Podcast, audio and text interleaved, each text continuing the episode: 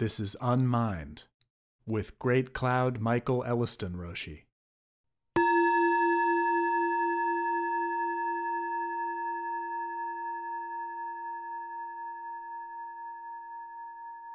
Shurangama Sextet, number 5. Practice Instructions. What is instruction? Who can tell you what to do? The thus come one can. In this section of the Shurangama, Instructions for Practice, we will have to skim over the highlights as the scope and detail that Shakyamuni goes into is overwhelming. It begins with Ananda confessing his lack of practice, his habit of listening without applying what he hears. This smacks of Dogen's vow. We vow with all beings from this life on throughout countless lives to hear the true Dharma. With the caveat that, although our past harmful karma has greatly accumulated, indeed being the causes and conditions of obstacles in practicing the way. In other words, we are already fighting an uphill battle, but not a hopeless one. Later in the poem, by revealing and disclosing our lack of faith and practice before the Buddha, we melt away the root of transgression by the power of our repentance. The youthful Ananda is assailed by hormones, which are inborn. On top of that, Buddha sets a first principle, renouncing the lesser vehicle, Hinayana. Practicing in accord with the Bodhisattva way is the path to bodiless nirvana. It requires that we overcome our, quote, old age habit of dependence on the object of the senses. In a pre scientific world in which things were seen as permanent and substantial. He goes on to frame the higher vehicle as not relying on the mind that, quote, comes into being and ceases, declaring that if we do so, we will not be able to, quote, ride the Buddha's vehicle to where there is nothing that comes into being or ceases to be. Quote, we should shine the light of our understanding of emptiness or impermanence directly on the material world. Quote, since all phenomena are subject to change and decay, how could any of them serve as a basis for the practice of Dharma?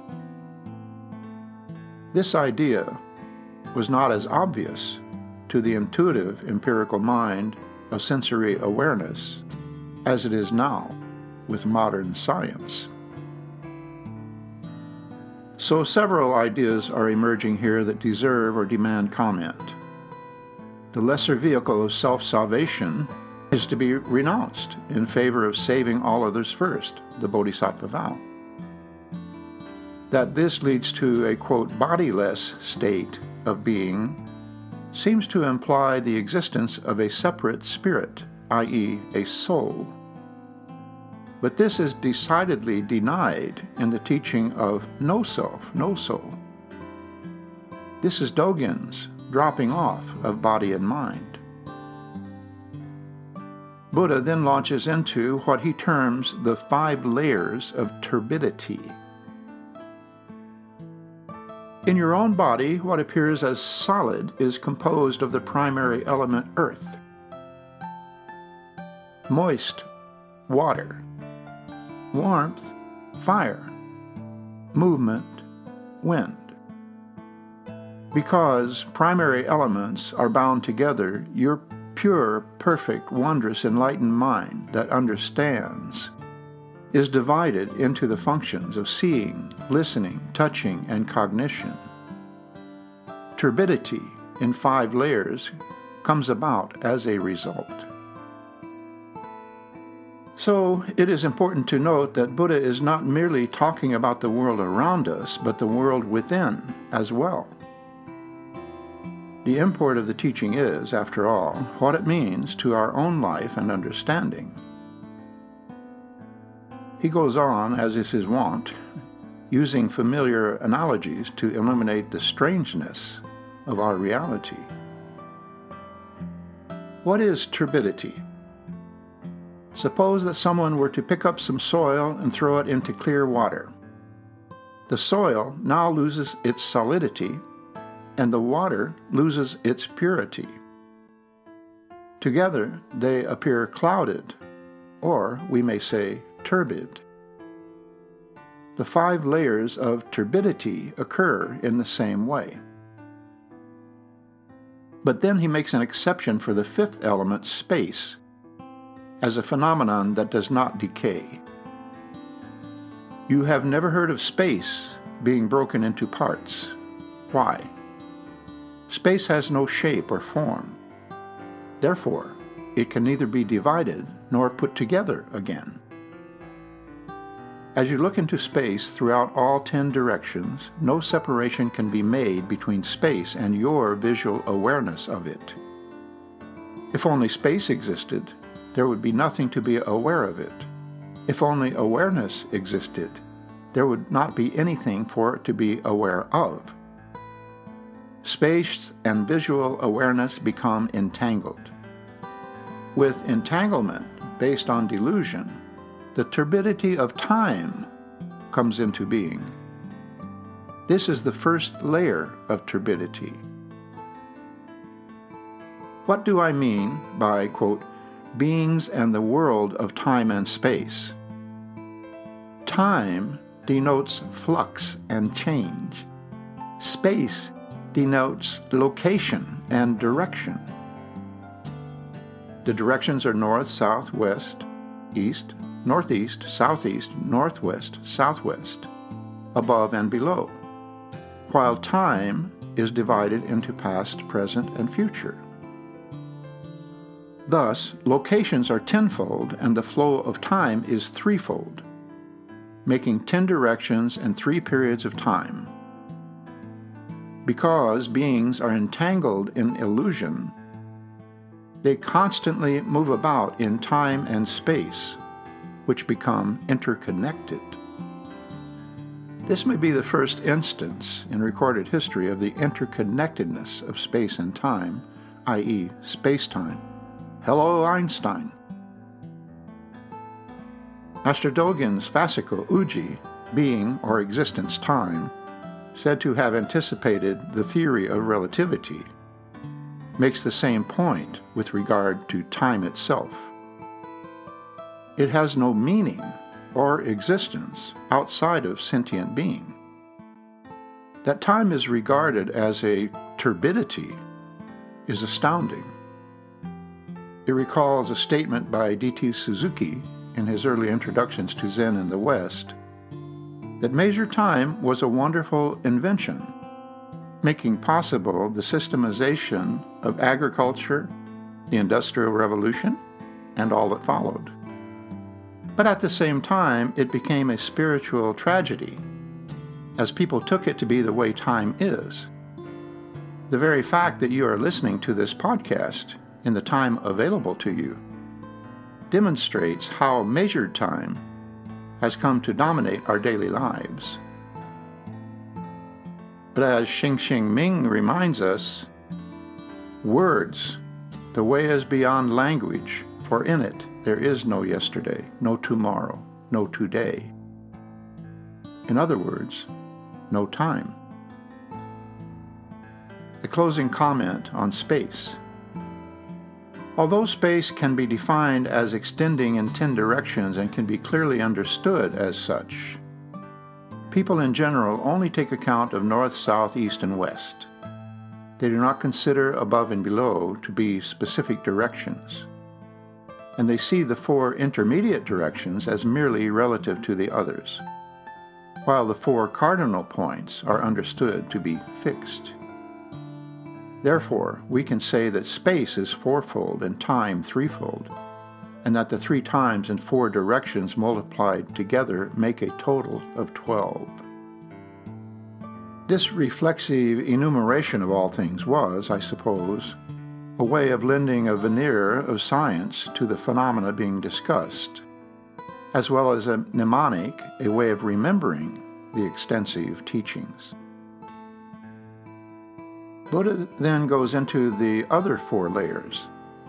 The second, perception, results from the faculties of awareness entanglement with the four elements. The third, afflictions, from entanglement of six consciousnesses with their perceived objects.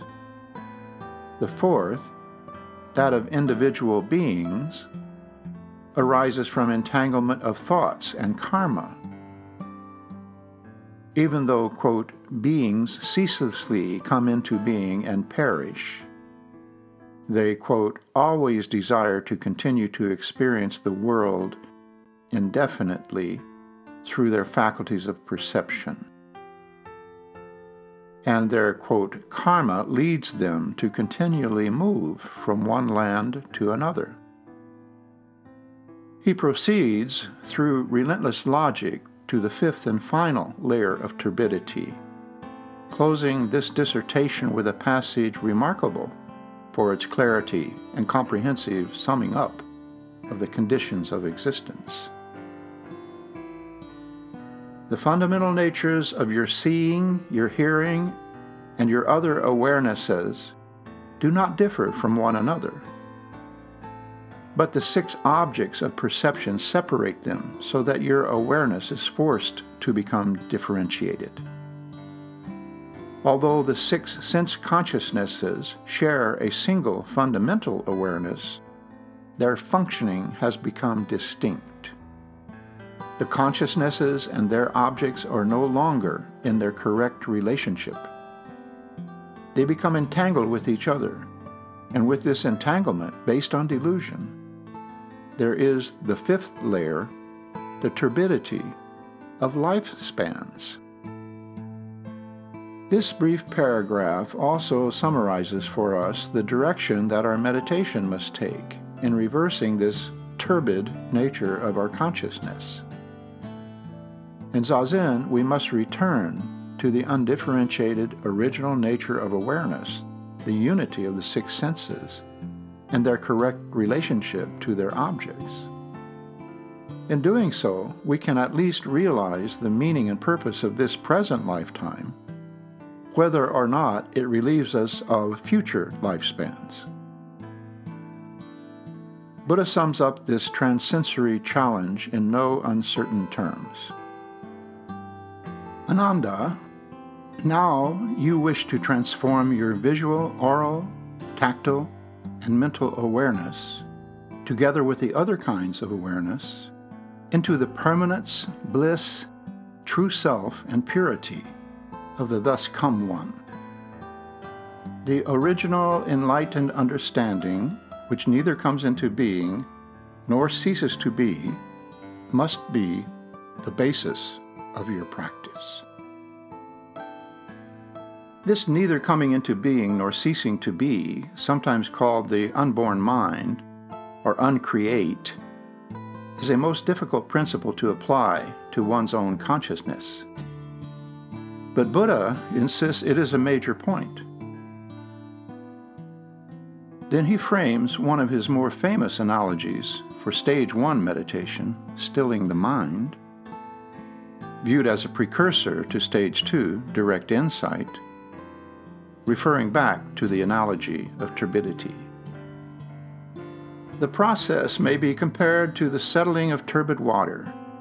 If you keep it undisturbed in a container so that it is completely still and quiet, the sand and silt in it will settle naturally, and the water will become clear.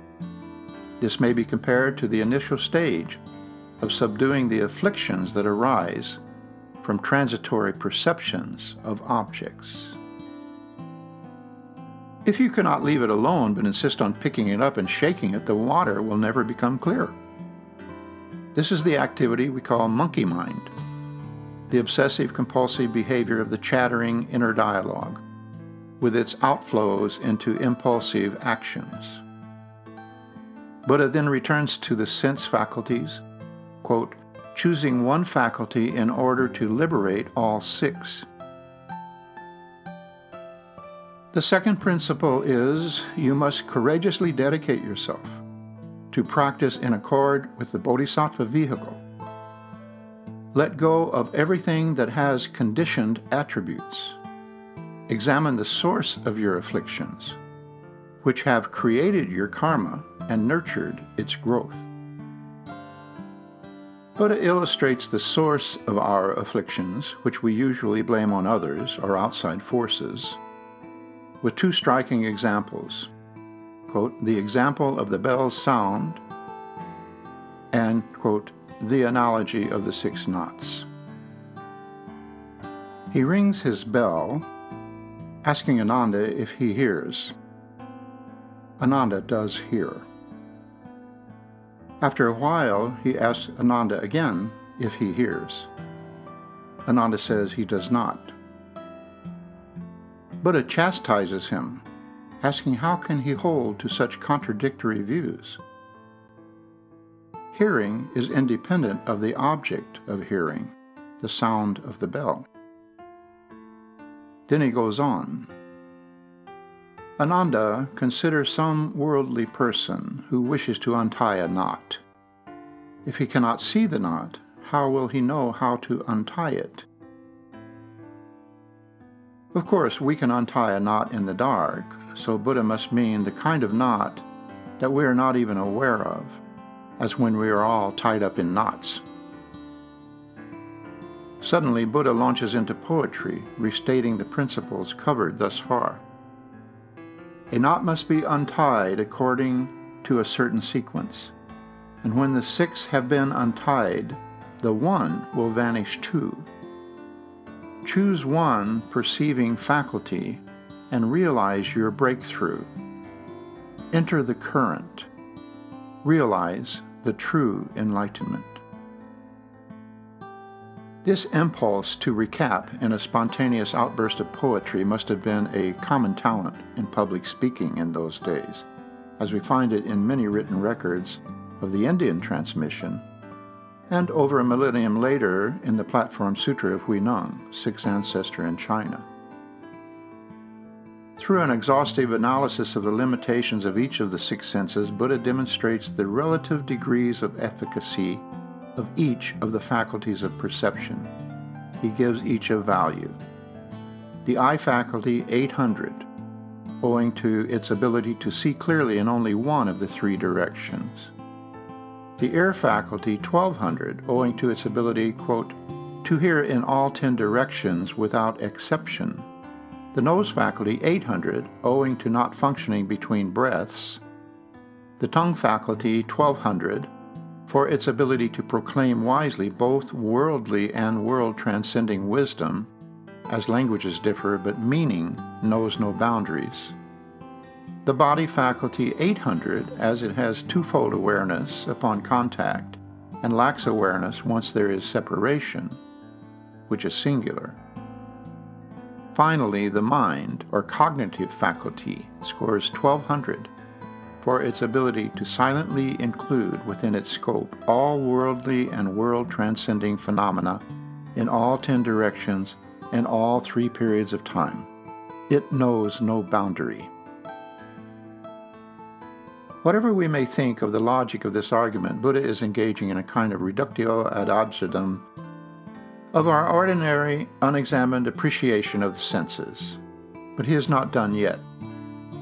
Using a precious scarf as a visual aid, Buddha ties six successive knots in it, continuing the dialogue with Ananda. Buddha, you are right. The six knots are not identical. Let us examine how they were made. They were all created out of the one scarf. Still, it would not do to confuse their order. The same may be said of the six faculties of perception. Within what is ultimately one, differentiation eventually arises. Suppose you were displeased by the six knots in your scarf and we pre- prefer it to be a single length of cloth. How would you go about untying the knots? Ananda. As long as these knots are in the scarf, there will naturally be disagreement about which of them is which. But if the thus come one were now to untie them all and no further knots were tied, then there would be no question as to which was which, since there would be no first knot left, much less a sixth. Buddha. But when the six are untied, the one will vanish, is the same idea. After assuring Ananda and the others that untying the knots will relieve the stresses of existence, Buddha demonstrates the method of untying, tugging on the scarf from one end, then the other. Ananda agrees that this is not the way to untie it, but you must pull the scarf from within each knot, then they will come undone.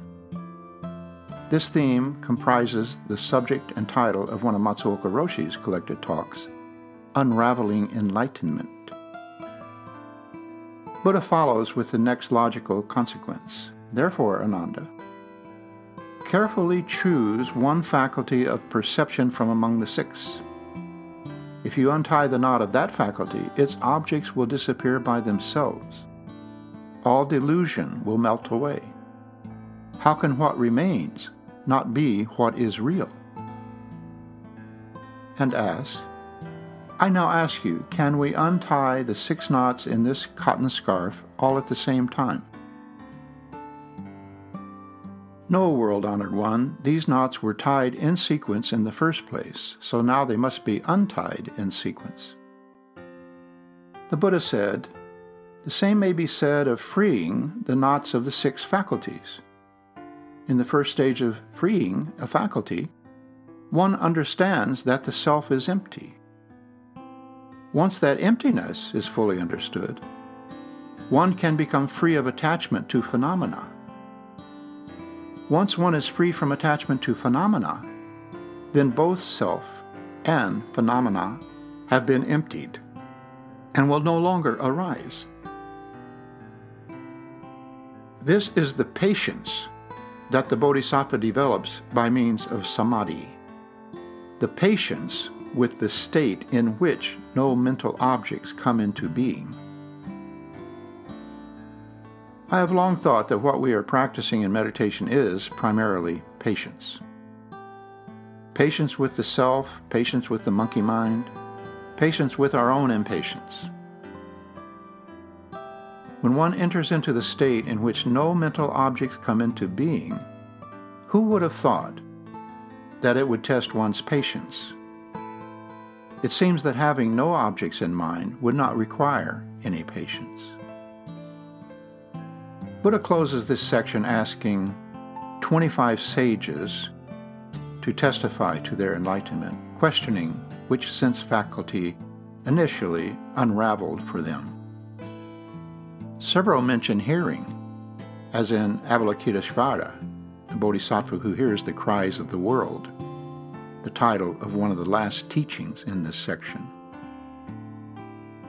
Please listen up, gaze fixedly, and feel deeply next time you are sitting in meditation. In other words, do thou likewise. Once one of the six knots unravels, the others cannot be far behind. Open up to what Master Dogen referred to as the fine or subtle mind of nirvana. Next segment, we will examine some of the Buddha's official warnings against misinterpreting the meaning of your experience at the far reaches of meditation.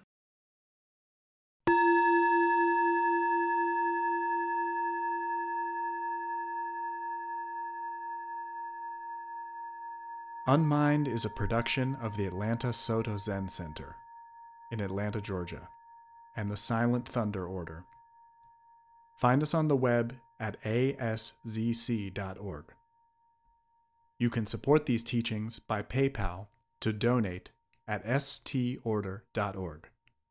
Gasho.